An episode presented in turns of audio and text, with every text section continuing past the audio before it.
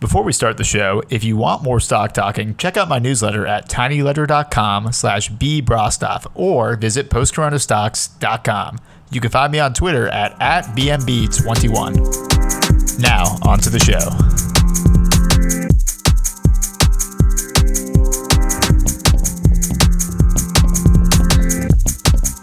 Welcome to Stock Talking, an exploration of financial markets in the context of the post-corona world. COVID-19 has changed the way we value equity, debt, and business as a whole. My goal is to find great companies who can thrive in the new normal. I can't wait to get started. All right, welcome to another episode of Stock Talking. It is December 6, 2020. We picked a time to do this podcast where the market is at an all-time high, closing at 369.85 on Friday. So everything just feels like it's going up. You could pick stocks at random and be doing pretty well. But the Impervious is here to talk about all of that. Sean, how's it going? Oh, it's lovely being back from Black Friday, Cyber Monday. And really, I think we can just have a brief show here. Tell everyone to go out and get Tesla calls and call it a day. We're all rich. Yep. Definitely want to buy the market when the fear greed index is at extreme greed. I believe that that's what Warren Buffett said in many of his famous letters. Well, you know, to pick up where we left off, here we are at more all-time highs. This is a recurring theme, lather, rinse, and repeat. But SPY closing about 370, the SPX 3,700 on Friday, the NASDAQ or QQQ index closing at 3,055. In the IWM closing at 188 respectively, all floated higher on a pretty low volume week. And you know, the story has just definitely been a consistent move higher. And I think that there is definitely cause for some tweets to celebrate, and don't think that they don't already have those drafted and ready to go. But I don't know if it's time to start popping bottles just yet. So to your point there, there's a lot of indicators pointing to mass hysteria levels of mostly call buying out there, but a rally that's unsustainable. Not to say that it can't continue going further and getting even more ridiculous, but there's definitely a lot of reason to think that there is a potential down move. Now, last show I called for sort of a more immediate move down, and we didn't see it. Haven't really seen much of even a retest of any level in most of these names, with surprisingly the Russell small cap index being the most extended, and surprisingly the NASDAQ, even though it made new highs, has been relatively quiet of the big three indexes. So there's definitely not a laggard to be found there at this point in time. And so I think there's a couple things that say there's going to be a sharp reversal at some point in the future. Risk on, or rather risk off, happens pretty fast.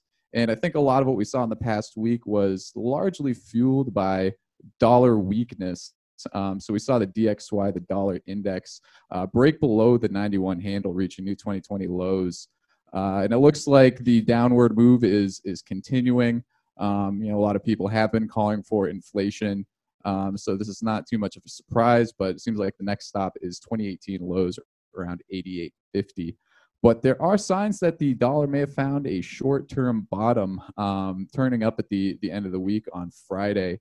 And so stocks don't just go straight up, and the dollar is not just going to go straight down. So there seems to be an inflection point here where we see at least some correction here, shaking out some of these weaker hands and later retail entrants to the market.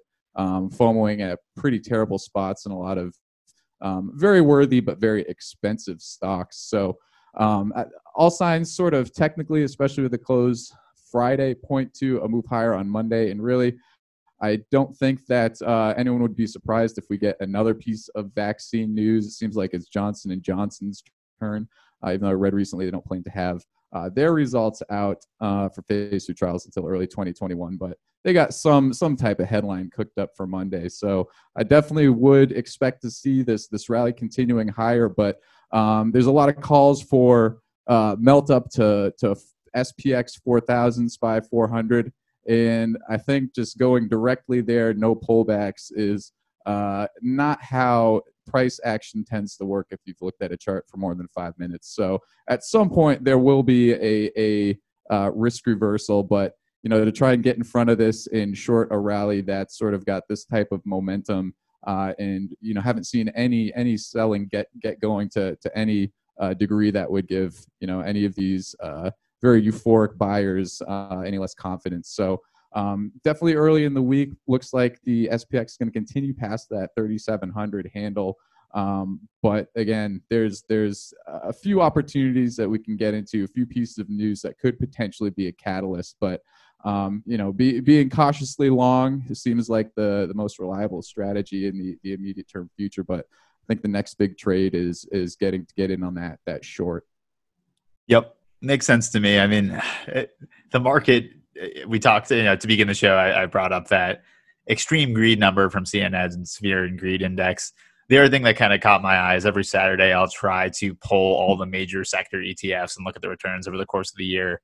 This is maybe the first time I've looked at it where pretty much everything is up except for banks, utilities, real estate, and energy. And some of those just barely down single digits. So I've said before on this podcast, when things indiscriminately sell off, so when you see all assets moving down, it's probably time to start thinking about buying. I think the same thing is potentially no less true for when everything starts going up all at the same time. Interesting to me that we've traditionally seen the, you know, work from home, COVID goes on forever, stocks go up, and the back to work stocks go down and vice versa. This week, you could have picked anything and you would have had a pretty good week. So not sure what to make of this incredible end of November, early December rally. But as you said, there are some news items that suggest that there are reasons to be cautious. So let's talk about some of those. Well, real quick, before we get into that, just a couple indicators to point out, you know, why there might be some cause for concern. And there's plenty of bears out there, perma bears, that are, you know, definitely raising the same concerns as always, but get a little more traction. But one of the things that I'm seeing out there is particularly with the pool index in gamut exposure. A couple indicators I mentioned in the past coming from Squeeze Metrics. The dark pool index measures basically dark pool buying and selling. These are things that are transacted off of the traditional or lit market. So that really shows sort of what the insider activity is. Well, last week we saw a low print on the DIX, which is the third lowest since March, in the other two low readings being at the beginning of September and on the 12th of October. So right before the most recent sort of significant corrections. And with the gamma exposure basically being how exposed call option buyers are to a move up in price. That's at around 7 billion, which relatively speaking is not, you know, the highest record highest print we've seen on record, but high enough to think that, you know, there is quite a bit of activity right now coming from just call buying. You ask, you know, who's buying at these prices? Well, it's just the market makers and the primary dealers that need to hedge against all these calls that they've been writing and that retail is buying. So if there is even a gap down or some type of catalyst, not quite, you know, catastrophic, the world is ending, but if those call options get closed out pretty quick, you know, it's a player like SoftBank exiting the Wall Street Bets game, then that could very quickly cause a lot of selling in sort of very systematic fashion, which could be compounded then by some of the panic selling. So there is a more risk the higher we keep going without any check there. It's like pulling a rubber band and eventually it's going to snap. So that's why, you know, I'm looking forward to when it actually gets going, a nice, strong, quick sell-off, both to, you know, capture that downside, but you know, find a better entry on a lot of the great stocks that we can talk about a little further in the show. But, you know, as far as news goes, what was tickling your ear this week? So a couple things. I think the stay-at-home orders, I don't know what to make of them. I think there are probably two ways to interpret this. San Francisco Bay, and I think California is the one everybody's paying attention to. But I think that the two lenses you can view it through is this is indicative of how many policymakers are going to dictate policy as COVID becomes more serious. The second view is like, because there's such a public resentment of lockdowns and people kind of have adjusted to a new normal, this is pretty draconian, and what California is doing is not what other states can do. Truth is probably somewhere in the middle. Interested to get your take on that. And then the second thing I wanted to talk about was the non-farm payroll numbers, because I do think those are a little bit soft, and that actually probably worries me more so than kind of one-off COVID news. Yeah, so a couple things there. With the stay-at-home orders, and this is something that I feel like has definitely been teased and will sort of be rolled out a lot slower or in a fashion that's a lot less jarring than it was back earlier this year. So this should be concerning for a lot of the restart narratives, considering that, you know, this is what really slowed down and will probably be the final nails in the coffin for small business. And the fact that this is happening in California, you have reason to believe that this is sort of inevitable elsewhere, based on sort of the case count and a lot of the rhetoric from policymakers. So I don't think this will be the piece of news that is really some type of catalyst. It seems like nothing about the California lockdown so far has really had an impact on price action. But the number you mentioned with the non-farm payrolls, which came out on Friday, the number was 245K versus 496K expected. I find to be definitely a more concerning piece there, particularly because from an unemployment standpoint, recovery has really stalled, and this is going into a period of potential lockdown. So with a lot of the jobs being added being really jobs that were lost as a result of the pandemic and shutdowns in places like service industry and hotels, you know, those are a lot of new jobs that'll be vacated. So you'll definitely start seeing an increase in unemployment claims. And that seems like an inevitability too, something that Congress is positioning for with a new sort of stopgap stimulus package that would include unemployment. But I think that's definitely the more concerning piece there, just because when we are, you know, trying to price in 2021 numbers, and we've talked in the past year, I think you're a lot more bullish about the outlook, at least early in 2021. There's a lot to indicate that just a vaccine alone is not really going to be able to start something that's really slowed down, and it's more endemic of, you know, an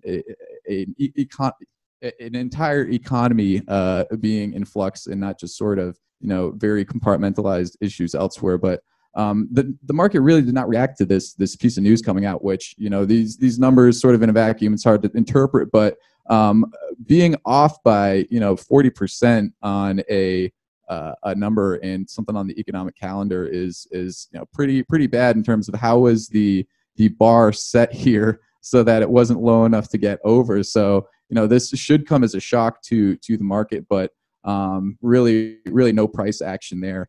And another thing to toss out there is, you know, we saw a hiccup on Thursday afternoon when news came out that Pfizer vaccine shipments would be cut in half due to supply chain shortages. So we saw a brief bit of selling on Thursday, was instantly bought up, and we still hit a new all-time high on Friday. So did not have a material effect, but did show that there, you know, is at least some shaky ground that the vaccine narrative is standing on here, where we're basically pricing in the best case scenario, assuming that the FDA approves a vaccine or multiple vaccines here in December, and then they're able to distribute at the level that they have already advertised. And we still haven't seen these results in a setting where they can really be analyzed. Everything's been mostly self-reported, and we might not, you know, have the opportunity to see the hard data until the FDA review process. But if we're looking at the best case scenario, which I think is what is priced in at the moment, I don't think it would take much on any one of these fronts to really at least change sort of the perception of early 2021 and the immediate future of recovery. So there's a lot in there, but, you know, I wonder if this changes your sort of outlook and bullishness going to 2021, especially some of the recovery plays that you've pointed out in previous shows. It does just a bit. I think on an aggregate market basis, it's got a bit ahead of itself. So one thing I talk about on this pod a lot, and that informs some of my own investing, is the idea of expectations investing. So you see a price and it gives you a picture of what the market expects in terms of future cash flows. There are various ways to do this, but that's really on an individual stock basis. So on an aggregate market basis, maybe there are some macro indicators you could overlay against the market itself. I mean, Eddie Effelbein, who, full disclaimer, I own an ETF he manages. I think he's a great portfolio manager, but he recently overlaid the S&P 500 against GDP. As you can see, the market, you know, is essentially leading what GDP is. The market in March and April predicted this huge bounce back correctly. But you would think we would have to lap, you know, 2019 and actually increase from those levels to get to where the market is expecting for 2021. So from an expectations perspective, it's hard to feel more bullish than the market already is. I continue to be a bull on 2021, but as you said, the thesis that, you know, continued recovery and more vaccines. Well, we have no vaccines now, but the introduction of a vaccine and some eventual solution to COVID will kind of fuel this incredible macro rally. You know, it's already priced in. So I'm going to look for opportunities to buy on the dip, but I think market definitely has got a bit ahead of itself. That said, I do want to bring up that for a lot of stocks that the market loves right now, right? Software as a service, you know, some of the big tech names and some of the kind of more blue chip names, whether it's like a Starbucks or a McDonald's, they've actually done quite well during COVID. In fact, better than 2019 for a number of quarters, Q3 and probably Q4 specifically. So when we get to 2021, like there are a lot of companies that are going to have a very difficult comp compared to 2020. I know that's insane to say, but like the stocks the market likes the most are going to have a hard time lapping Q2, Q3, and Q4 of 2020. On the reverse side, some of the back-to-work stocks, which have got the most hammered, are going to have easy comps to lap. So if you look at like an MGM or a Penn, National Gaming, or like Booking.com or any of those guys, they're going to be up probably 50 to 100% year over year because the 2020 comparison is so easy. So I think once we get to earnings season, this is going to be a difficult dichotomy for the market to digest. I'm not sure how things will react. But back to your question, like, has the bullishness changed anything? I think the fundamentals are going to be strong, but I don't think it's going to be a straight up recovery, right? Like the non-farm payrolls indicate there will be bumps in the road. I fully expect with the vaccine, it's not just going to be supply chain disruptions like happened with Pfizer. There's probably going to be people who, you know, report unexpected symptoms, and there will be major questions about how people react to the vaccine. That happens with any new medication. The PR won't be perfect, and we're definitely going to see waves of COVID come in and out, sometimes more than the market expects, sometimes less. So the only thing I know is this is not going to be a linear move up. I fully expect a drawdown maybe in the order of 15 to 20% at some point in 2021. I mean, it was tweeted. I feel like when I opened my Twitter on Saturday afternoon, it was like, so the bears were back and they were back like big time. One thing we know about 2020 is like no one's going to call it perfectly. So 2021, I don't believe at all. We're just going to see the market shoot up 20%. There's going to be a drawdown. It's just a question of when. So yes, the long-winded answer to your question, I fear for a drawdown, and I think the market has got way ahead of itself. And so I appreciate it. I feel like the roles are reversing a bit here. I feel like my market outlook is tends to be a bit more bearish in terms of just broad market overview and outlook, whereas, you know, you're sort of the perma bull here, long and strong at all times. And, you know, even though I think that we can both agree, and just about anyone can agree, that there's a potential for a drawdown, you know, to look at the other side, I guess the bull case here, even though sort of all the headline news and indicators, things like put-call ratio being at, you know, 10-year lows, fear-greed index, which, you know, isn't really worth anything when it comes to trading, but just other things like insider selling picking up pretty heavily right now, which could make sense with a lot of the high prices and valuations. You know, one thing I would argue is that even if there is a drawdown in the future, I still feel like a move up to sort of stratospheric highs is also an inevitability. And it's just a matter of whether we recheck some lows before we hit there, or we try and go right there. And something like the amount of bearishness that's sort of becoming a little more ubiquitous on Twitter does give me reason to believe that a actual bigger blow off top is still sort of yet to happen. And that's sort of the risk with calling a top, in that, you know, if everyone piles in too early, that does give the fuel for a short squeeze. So on the other side of things, when you look at the price action, again, there's no, at least with the indexes and futures, you know, very, very little sustained selling going on when there's things like headlines, Carnival Cruise Lines cancels their cruises through February 2021. That piece of news came out on Thursday. Carnival closes up 2.5% on Friday, so it really doesn't mean a thing. And when the market's really not reacting to any news that might be negative or flies in the face of the current narrative, you're in a strong bull market. So I think to deny this momentum is really missing out on what could be really the big move to come in this rally, the swan song before a potential sell the news event as we get into 2021 and as vaccines are deployed and none of the problems are really fixed, especially if there is any delay to further fiscal or monetary stimulus. And that itself, once it does get done, presents other issues and headwinds. But, it could be possible that now is really the time to get in on that upward move, even though everything is so overpriced. That gives a lot more credence to the fact that, another big last move is coming. And it's kind of crazy to think that with these multiples, there's still precedent for even higher multiples when you look back at the dot-com bubble, which not that you can justify any of these multiples, but you can at least say we haven't hit a ridiculous enough level to think that it needs to sell off now.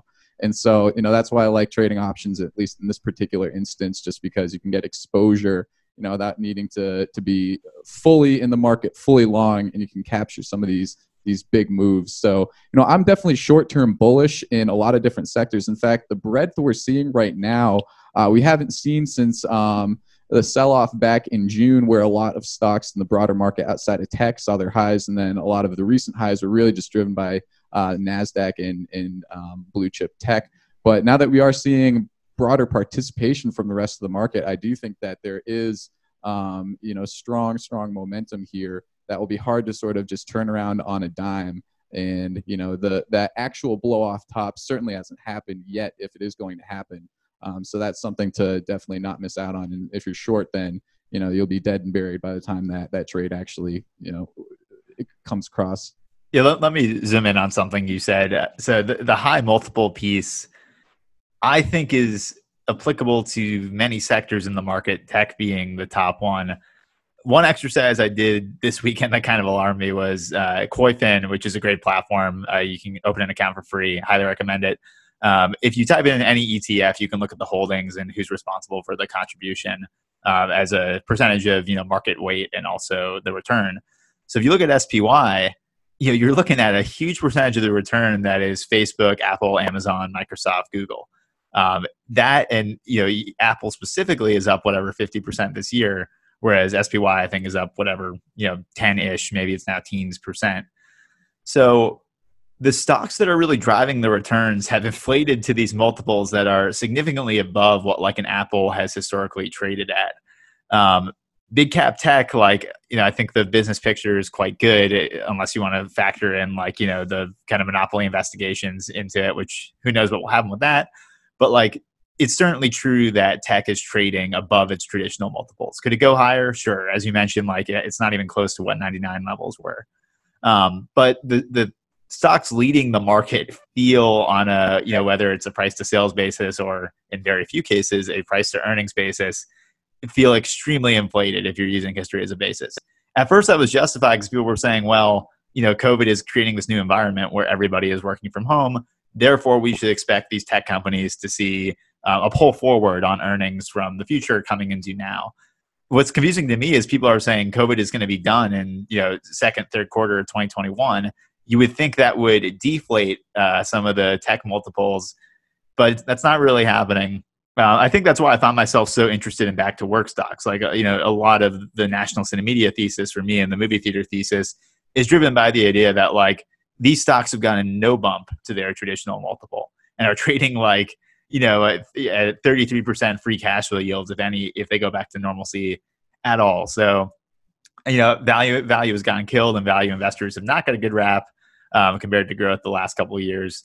But if you think there's going to be multiple contraction in tech and multiple expansion and back to work, I don't see why you wouldn't own back to work over tech. So that's a long-winded way of saying I definitely reacted to your kind of inflated multiple comment, because I think it's a huge problem right now for technology. It's one data point, but the Salesforce Slack acquisition, I mean, you think about the fact that Salesforce paid $28 billion for Slack. That's not going to be an accretive acquisition. Slack isn't really producing earnings. The only way to really analyze this acquisition is by saying, you know, looking at it from a data perspective. And obviously, Mark Benioff and the folks at Salesforce have way greater insight into this than I do. But when you see acquisitions being made like that for huge dollar sums and it not being accretive to the acquirer, that's super alarming to me. So I think we're at kind of a very frothy tech multiple here, and it definitely scares me.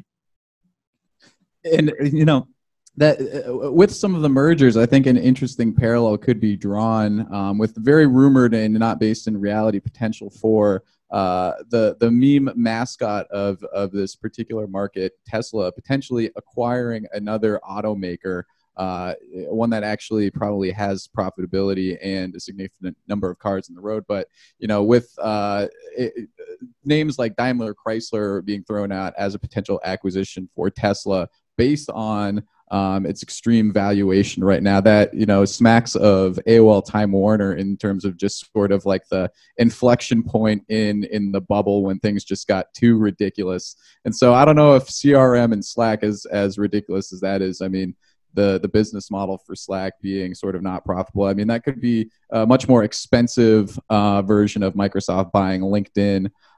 You know, so some synergy could be found there, but I do think, to your point, that is a little more symbolic of, you know, where we are in this bubble. And there's no doubting that we're in a bubble there, especially, you know, with, and I don't think we talked about this last time, the specter of Tesla officially being included in the S&P 500. We got news last week that the cap-weighted amount of Tesla that will be bought will all be purchased in one tranche on the 21st of December, which makes for sort of an insane potential market moment there, either sort of, you know, the pin that could deflate things or at least the run up to it, something that is really sort of the backbone of a move higher, considering how much of at least the NASDAQ Tesla is responsible for.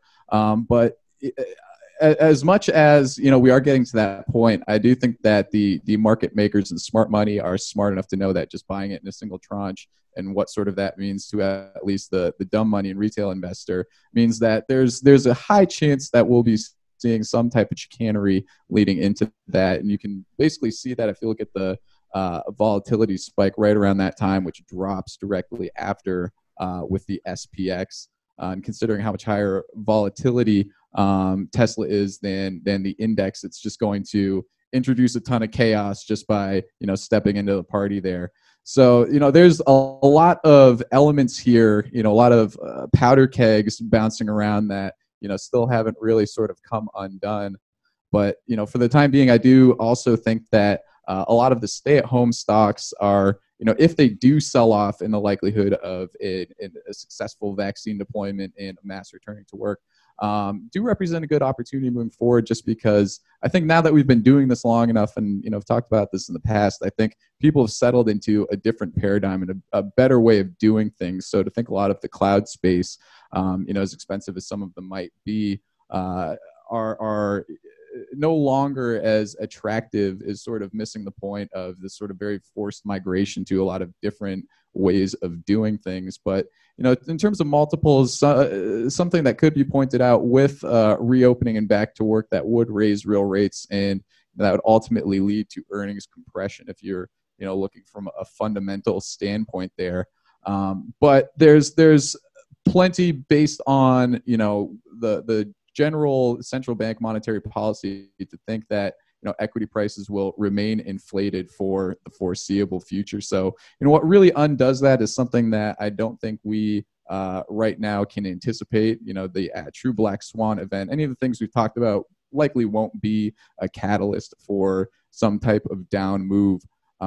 But something like the collapse of the fiat currency, switch to, you know, something like a digital currency, which does seem like an inevitability with a number of different governments rolling those out and working on those, you know, will have at least a monetary impact on things and an uncertain impact on equities there. So for the time being, I don't really see that changing. But, you know, if we look 10 years out, it's kind of crazy to think how long this year has been, you know, to think what will be going on even 5 years from now.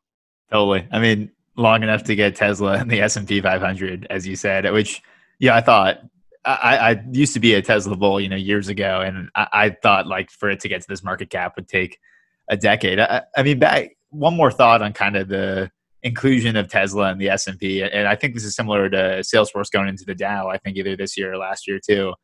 Like, I own a ton of ETFs. My 401k is all passive investing.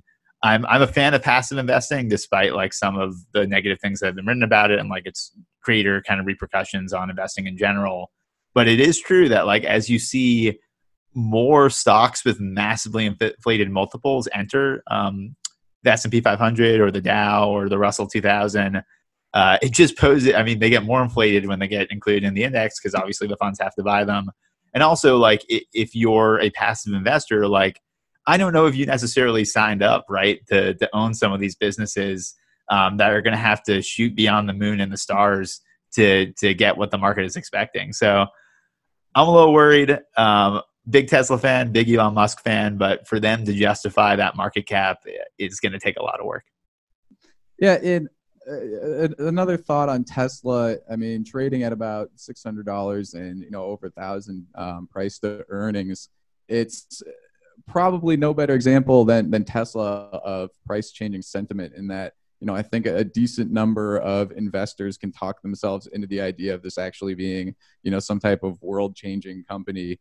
The more expensive it gets, even though it's, you know, quite clear that they're not even profitable if they don't have these regulatory credits from other automakers.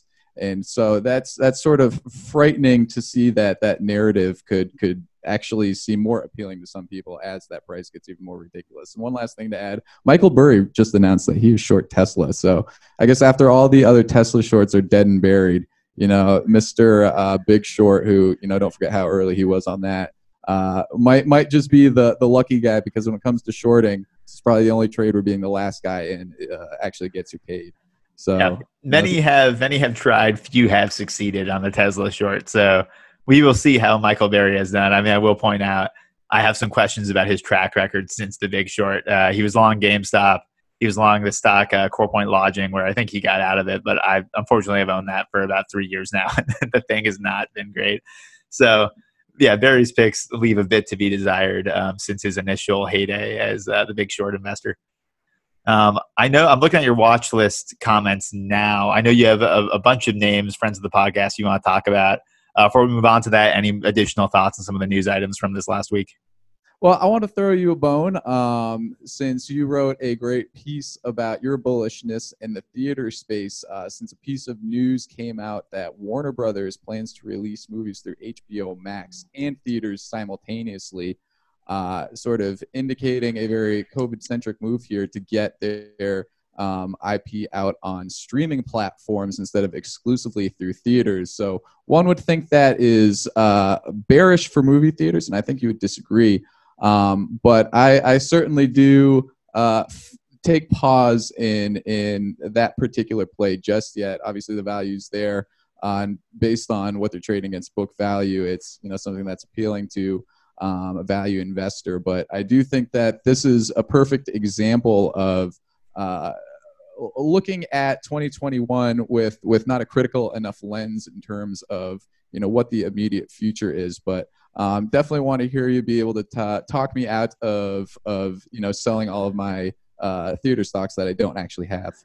Yeah, you wouldn't be the first person. My inbox was quite full with many readers of the blog and newsletter telling me to read this article, which I did, and I've read Warner Media's CEO's his post on Medium, as well as you know, some commenters like Matthew Ball, who's, you know, incredible track record as a venture capital investor, who has had a couple things to say about this move.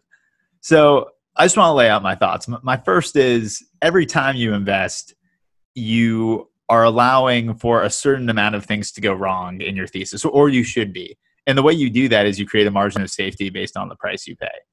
This is classic value investing stuff. It's stuff I believe in. You should be able to take a haircut on parts of the thesis and still be okay. So certainly, you know, I'm going to throw the Bears or the I'm going to throw the Bears a bone here and say this is not good news for movie theaters in general. But the question you have to get into, and this is what I tried to write about in I think Friday's Stock Talking, is where on the spectrum is this in terms of bad, right? Is it extremely bad, like game over for the thesis, or is it like kind of bad?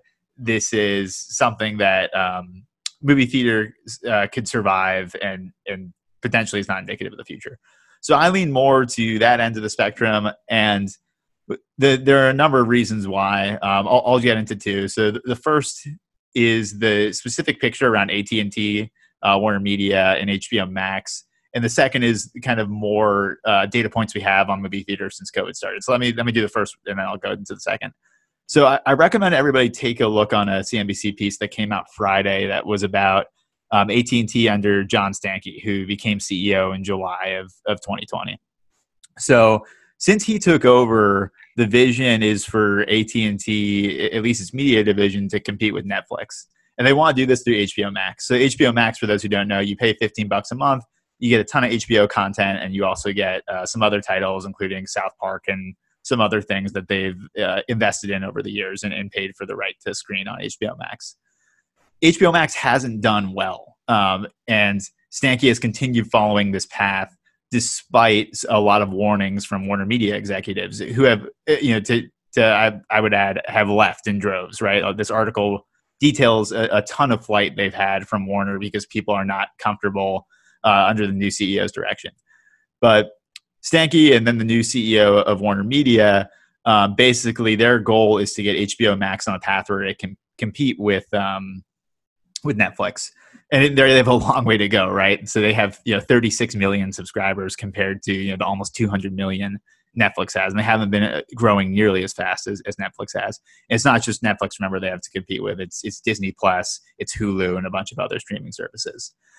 So the article suggests, and I agree with this, that this move to put all the movie releases for 2021 onto HBO Max was in part a move to prop up HBO Max and to make it more competitive with Netflix.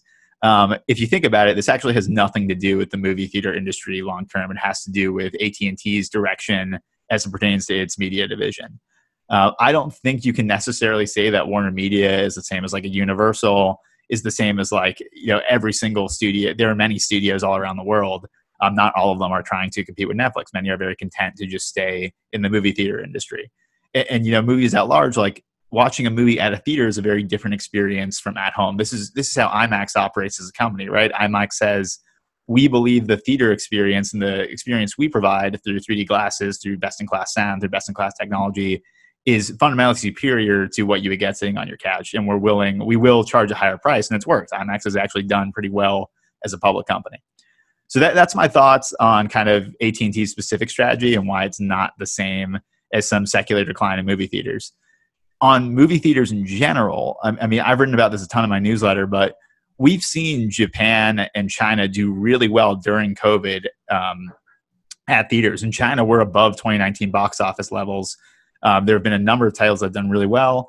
In Japan, there was this movie Demon Slayer, which was the #1 box office sensation there of all time. So highest box office receipts in Japan.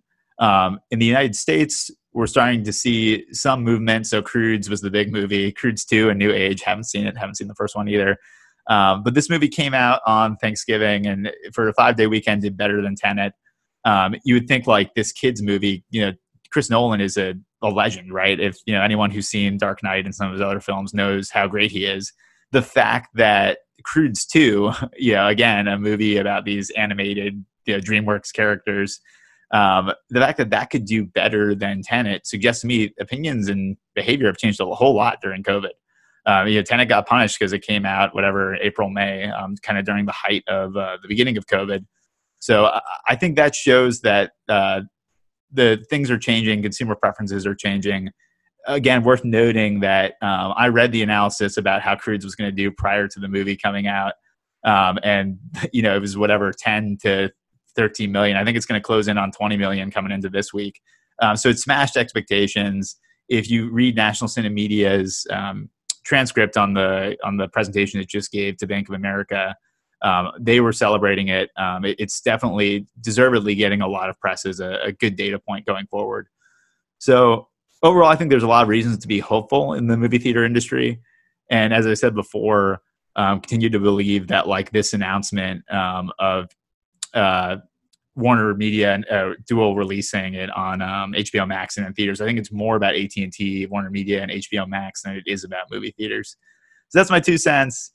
Thanks for throwing me a bone there. I remain long the stock.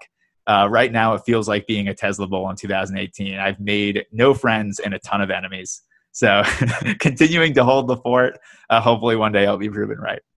Well, let me make the bearish case real quick, which is that Hollywood has run out of ideas long, long ago. I mean, my God, the things coming out, this is garbage. We're talking about Croods 2 here, right? That's going to get me off of my couch to go sit in a seat that thousands of other people have already farted in to watch, you know, the Citizen Kane of our times, Croods 2. You know, once they get some better ideas, I think that this is an unloved industry. Yeah. Well, one quick closing thought on that, though. It's like Star Wars is not gone. The Marvel universe isn't gone. Mission Impossible is not gone. Bond's not gone. Yeah, I just gave you 4 top-tier franchises that are known for creating box office sensations. I think moving any 4 of those to at-home premium video on demand only is not like... If they're doing that, they're killing a great thing, because you think about the last Avengers movie, it smashed every single record in the history of movies, period. I mean, I don't understand why you would try to dismantle that model. There's no proof that those top-tier blockbuster films, there's no demand for people to see them at the movies. Well, boots on the ground here. One of the newest Star Wars will be filming in our hometown, Boston here. So lightsaber. I had no idea. I'm not sure why they would pick Boston for that. Maybe there's some like Jedi connotations to, you know, Marty Walsh's incredible sensing of the Force. I don't know, but interesting. Yeah. So listeners, we'll have direct eyes on the state of movies for you. So stay tuned for updates there. Excellent. All right, let's talk about your watch list. I know you got some names you're watching going into this week.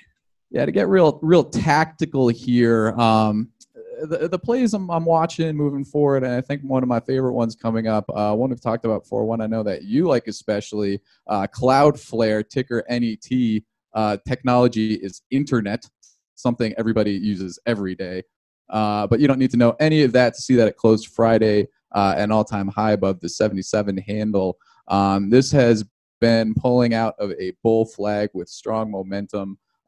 Great business, and I can let you expound on that a little bit, but all of the lines in wavy colorful things on my chart said there's a lot going beyond 80 here, so that's just one that has shown a lot of strength each time it makes a new all-time high. Great discount a couple weeks ago after the vaccine sort of pump for the back to work stocks and dump for the stay-at-home stocks. For some reason, Cloudflare stole off. So that's one to always add on a dip. Also, what we're seeing out there, chip stocks were ripping last week. A lot of eyes on AMD hitting a new all-time high, closing above the 94 handle actually on Friday. So saw a lot of call sweeps on that one. Definitely potentially a crowded trade. But with the movement in chip stocks, the play I like in that space is TSM, Taiwan Semiconductor Manufacturing, a chip fab. So the guys that actually make the chips for those names like AMD and NVIDIA and otherwise. Strong move on Friday. And if that can break above the 104 handle, there's definitely some daylight above. So if we continue to see the market trend and follow through in the chip space next week, definitely looking to TSM, and I'm sure a lot of listeners probably already have exposure there to AMD. But on the flip side, I do think that there is a good hedging opportunity with the some of these inverse ETFs, particularly the SOX-S, which is a triple levered inverse ETF on chip stocks there. So with a lot of them hitting all-time highs, you know, if we do have some sort of correction or downturn, I think that there is a good chance to at least hedge yourself with you know, a cheap play like that, especially triple inverse on SOX S. And a quick shout out, friend of the podcast, CrowdStrike, real big move on impressive earnings beat last week, breaking past the all-time high, closing at about 167. Pretty extended and pretty hot, but this is one I'm definitely looking to add any dip. You know, we saw this trading at, you know, just $97 back in August, but here we are where I'm finding value at the previous all-time high of 153 if it does have a retest of that level. And there's a number of stay-at-home stocks that I think are particularly appealing, especially with stay-at-home orders coming down. You know, if that doesn't really act as a catalyst for general market down move, it's definitely bullish for things like Activision, Blizzard, video game company here heading into the holiday season, you know, with releases like a new Call of Duty, looking for a big move there. And we saw the starting first glance of that on Friday with ATVI breaking above the 80 handle there. So a nice move to 83 again, with the whole market sort of following the same path that has been, seems sort of inevitable. And this, as with a couple of the other plays I'll point out, is still sitting below its all-time high with ATVI. That's around $87. So considering where we're at with a lot of really overextended, very overpriced stocks, there are other ones that are good plays that are expensive, but still, you know, well enough below the previous all-time high to think that there is still, you know, value there, assuming that the narrative and story really hasn't changed, which is what I'm definitely seeing with DocuSign. Also had earnings last week, and like CrowdStrike, posted a nice move after earnings, closing the end of the week just above 243. This is one that, after sort of having a pretty parabolic run back in the summer up to 290, has sort of been consolidating in a range just below or above 200 and below 235. So if we see it tag anywhere between 240 and 235, I'm definitely looking for an entry there. With some upward targets of 267 and 290. So a significant amount of upward potential there with the right entry. And one more play that we saw have a nice earnings report last week, Cloudera, one I think you might have some thoughts on. It's sort of been consolidating between 10 and 12 bucks, finally broke above 12.50, even though it closed just at 12.41, announcing a $500 million stock buyback plan. I see great risk reward on Cloudera, especially for long entry here, as opposed to sort of a short swing or capitalizing on the momentum. But definitely a good entry point for one that I think has a lot of potential long term. And to revisit our gold and crypto friends out there, gold's showing some signs of life last week, breaking above the 1850 handle on gold futures. Which, you know, considering how Bitcoin has really been breaking out, and you know, there had been a narrative about rotation from gold to Bitcoin as sort of a better store of wealth. We saw Bitcoin consolidating last week with gold making that move, but seeing the dollar potentially turning up, you know, I think that there is a potential for a retest on gold around the 1800 level. Might not break below 1835, but that's where I'd be looking to enter for a nice trade through the end of the year, particularly following COMEX expirations on 12/18, when a lot of those contracts expire. And gold being as manipulated as it is, generally you can expect some type of volatility or chicanery, particularly around those COMEX expirations. So a good time to buy in advance of it, and definitely want to sell before, but also a good entry. So we'll be looking to definitely add more gold towards the end of the year. And crypto has been consolidating nicely after some big moves. I think a lot of people like Peter Schiff are expecting a sell-off, but with GBTC, Grayscale Bitcoin Trust, a passive fund in the space, entering and presenting themselves as basically a buyer only and a participant that's unlikely to sell, I think that we'll see Bitcoin having a lot of the benefits that the general market has, with passive funds really dictating a lot of the buying right now, and you know, not really showing any need to sell, which they wouldn't unless there's some type of drawdown from their investors. But it seems like people only invest there and are not looking to pull their money out. So just see more and more entries into the Bitcoin space, and you know, more hodlers versus speculators. So a move above that all-time high in Bitcoin for 20,000 seems sort of inevitable with the consolidation we got going on. But I do also like the potential for gold, especially towards the end of the year. Yeah, three quick thoughts. I want to go Bitcoin, Cloudera, and then I'll close with Cloudflare. So on Bitcoin, Interesting announcement that Visa is now offering a card that has a rewards program that pays you out in Bitcoin. Obviously, not really a whole lot for them to do there, right? We'll just buy you Bitcoin instead of giving you the normal rewards. It seems like a pretty low lift technologically for them. But again, to me, it's proof that there are more adapters, more people integrating Bitcoin into their products. And to me, there's perhaps just a self-fulfilling prophecy. You see companies like Square. There was a company called MicroStrategy that made Bitcoin a significant part of their balance sheet. Companies building products around it. We've seen PayPal do this. We've seen Square do this. Now we're seeing Visa incorporate Bitcoin into what they're giving to consumers. So as more companies feel pressured to do something with Bitcoin, as more financial institutions feel pressured to have exposure to it because it's in the news so much, and I'm sure clients are asking, hey, do we own any Bitcoin? And if it keeps going up in price, the great flywheel continues. I think it's just like Tesla. It's very difficult to be short Bitcoin. My money is on it going higher. Full disclosure, own a very small amount, purely as a inflation hedge. I am not a Bitcoin expert. Cloudera, I think it's super interesting they're buying back $500 million in stock. I can't think of a single large cap or mid cap tech company that's done a stock repurchase program in the last 2 quarters. I owned a little bit of Hortonworks a couple years ago. Cloudera merged with them. Their core product is services around Hadoop. Hadoop is a big data tool that helps companies ingest huge amounts of data and store it as well.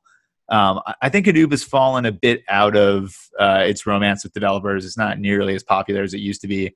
That said, I know Goldman Sachs and some other large financial institutions, telcos and others, are still using Hadoop. So again, if the company likes its own stock, it's probably a good place to start doing some research. So that might be a name I'll take a look at. Finally, Cloudflare. I mean, what an incredible run. I wrote about this like months ago. I think it's hard to get behind the current valuation, but I just want to commend Matthew Prince for being a great CEO. I think he's so good at marketing the company. I mean, you think about Cloudflare and all the stuff it does, right? It's not just a CDN. It's not just a security company. Now it has a workers product where you can compute serverless functions at the edge. So like you're allowed to kind of write your own programmable API stuff using Cloudflare's infrastructure. I mean, Matthew Prince was on CNBC recently saying like we're doing no less than building kind of our own network out that we're going to allow developers to build on top of. So CDN, security products, serverless, I mean, they're doing a whole bunch, and he's even better at writing about what they're doing. They had Developer Week, I think at some point this summer. This week, they announced they're doing a privacy week. I read their first blog post all about kind of DNS and being consumer first and making sure privacy and regulations and other things are respected. So Matthew Prince, just incredible at marketing the company. I give him huge credit. That stock has gone from whatever, $30 to 77. I mean, I'll make a crazy statement and think we could see $100 by the end of the year. Not a stock you want to short. They're at the forefront of a lot of trends going on in the technology world. So claps and applause to Cloudflare. But yeah, like the sounds. So yeah, a lot of interesting things on your watch list. I may partake in some trades around all of them. And a couple closing thoughts here, just to tie up the crypto thought. Just do want to give myself a little pat on the back here with Riot and Marathon, Riot Blockchain and Marathon both being crypto stocks out there. Riot closed at an even $10 on Friday. Mara just below $5.50. So both those basically doubled since I first threw that one out there. If you are bullish on crypto, I think you have to like crypto stocks. Similar thesis to gold and gold miners, particularly in that this is something that has a yield. It's an actual business, and it's trading on an exchange versus having to go to some crypto exchange to actually get crypto. So instead of doing something like buying GBTC, I think getting exposure through these crypto miners presents much more upside in terms of you have a better chance, I feel like, of doubling your investment, especially from this point on a crypto stock, assuming that Bitcoin achieves any of the even more modest valuations, say it doubles from here.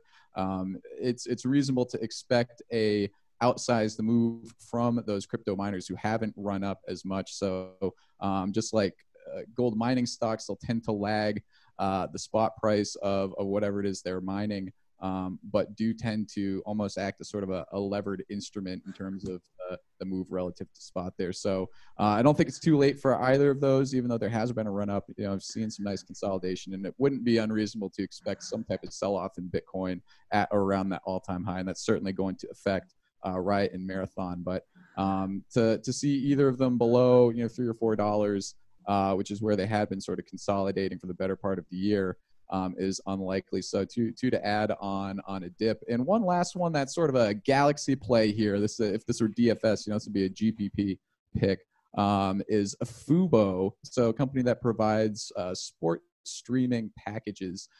So recently popped on earnings, revising up their yearly subscriber total for their sports subscription packages, while also announcing plans to integrate sports gambling into their streaming service. So definitely a growth play, only IPO'd, I believe, last September. So I've only been trading for just over a year, but I've heard this sort of likened to an early stage Roku play. So if you like that over the top play, and especially with sports gambling mixed in, I think that's one to watch. You know, had been watching for a better entry than where it's at here after, you know, almost doubling in the last quarter. It does seem pretty inevitable that a strong move over $30 will be happening here. So Fubo, another one. Fubo, Forest Bias, Fubo, one to add on the watch list. Very interesting. One thing I want to say about Riot, I mean, I can't speak to Marathon because I think it's more patent related. But on Riot, like, you know, I've been wondering for a very long time what the economics look like for Bitcoin miners. It all depends on your hash rate. It all depends on the number of Bitcoin outstanding and how much that quantity will decline because it gets harder to mine as time goes on. Riot does not have earnings calls. And I actually emailed their investor relations saying, can you guys provide any commentary on your economics, or can you have earnings calls so we can ask you questions? The response was there's not enough interest to have those calls. I don't think that's true. But again, not going to knock their investor relations department. But you know, I'd request it one more time. You know, if you're listening to this podcast, Sean and I are both interested. So please have earnings calls so we can ask you about your mining economics. I guess when you're in the crypto space, transparency is not exactly you know, standard fare. I thought transparency was what they were selling, right? It's supposed to be this incredible, like, decentralized network where you can see every transaction, every person who bought or sold. And that's apparently the problem with the centralized, you know, human-based transaction of money. So I would say, hey, Riot, let's, like, put your money where your mouth is in terms of how decentralized networks work. Look, Ben, I'm not investing here. I'm trading. That's right. There's investing and there's speculating. All right. We have some scores to settle. You want to go through first our bets, and then we can talk about Wallstars, our new DFS stocks trading game. So on the bet side, our value versus growth bet, BRKV versus QQQ. Despite me being up 27%, you are up 44%, sir. So congratulations that was made May 1st. So some very nice outperformance for you. Yes. You know, as even though I keep mentioning how it's would be nice to short the NASDAQ, it sort of looks like a lot of the big names, Apple, Microsoft, Netflix, to name a few, are starting to break out a little bit there. Some of the movements checked at the end of the week, but nothing to indicate that what was right back earlier this year is going to continue to be right into 2021. So no reason to doubt the big cap megatech, and you know, no idea what's going on with my boy Margaritaville, but hope he has a nice holiday season. I will say, as a shareholder of Margaritaville, I am very pleased with Berkshire this year. Obviously not as pleased as I would be with QQQ, but he's done well. All right. MGM versus CrowdStrike. MGM actually had a really nice run this week. I would love to see what the total return is, but I feel like it went from like 27 to $30. It's up 42% since we made this bet August 10th. However, no match for CrowdStrike, which is up 72% during this time period. So I am long both. Wish I had more CrowdStrike, but great call by you, sir. Finally, the one bet where I am beating you quite handily, Crocs versus Skechers. I do want to point out Crocs announced another partnership with Post Malone. There will be some gibbets, one including of a rubber duck, which Post Malone appears to be quite fond of. So Crocs continues to innovate in the celebrity partnership space. Crocs up 57% since August 17th. Skechers trailing at a mere 24%. So I do get the victory there. And I look forward to dialing into that earnings call to hear analysts asking questions about Post Malone and Jibbitz. Me too. Hopefully they'll make him available to answer some investor questions. All right. In our new game, Wall Stars. So you once again handily beat me on the strength of your CrowdStrike long. So you were up 10%. You also did pretty well on Cloudflare, which is up 4%, Apple, which is up 5%. Despite losing out on DraftKings, SPY, and Walmart, still was able to return 9% overall. Compared to me, who once again was burned by attempting to short Moderna, that cost me a huge 20%. Everything else was kind of a scratch. I ended up being down 13%. So a nice victory for you. This week, got some interesting plays. I'll let you talk a bit about your lineup, but you got VXX, Cloudflare, TSM, Activision, SPY, and QQQ. So please talk about your thought process there. Yeah, I do like the VIX long in this spot. It does look like continued move up or blow off top is going higher. But, you know, one thing I probably should have brought up on the watch list that I've been tracking and sort of also points to some type of move down. We saw VIX having a very tight correlation with the SPX, meaning that this volatility index was going up as the price was going up with the S&P 500. They tend to act in an inverse manner, even though, you know, that's not true in all cases. But when volatility is correlated with the index, that's usually a prelude to some type of drop. So you will see VIX turn up and make a strong move before a drop actually happens. That's usually one of the more reliable tells. So, you know, if I could get UVXY, a nice leveraged instrument to be long volatility, that's probably how I'd play. But we saw VIX really sort of bottom out last week, and looks like it's starting to make a move up. Correlation dropped a little bit towards the end of the week, but I definitely do like a nice VIX spike from here. And, you know, with VIX, the volatility turning up, that definitely looks like potential for a big home run. And if I'm wrong, you know, it's only down a few points there, but good to hedge against my long plays here, which are Cloudflare, like we talked about, TSM and ATVI, two big plays on the watch list. But to hedge against that short scenario on the budget side of my lineup here, looking to short SPY and Q just in case we do see some type of pullback and correction, you know, which could be on the order of, you know, up to 5%, you know, just a risk off happening in sort of a blink of an eye. But that looks like a pretty similar lineup to what we've been running out before, just like your Moderna short. You know, it's not wrong. It's just early with some of these short plays. So when that hits, it's going to be big. Yeah, good transition. That is what I led my lineup with this week. No disrespect to the folks at Moderna. They are out there saving the world. We would not be where we are without them. But I have decided to short their stock. Again, insiders were selling in the 60s and 70s. No insider buying during this massive run-up. So I am short.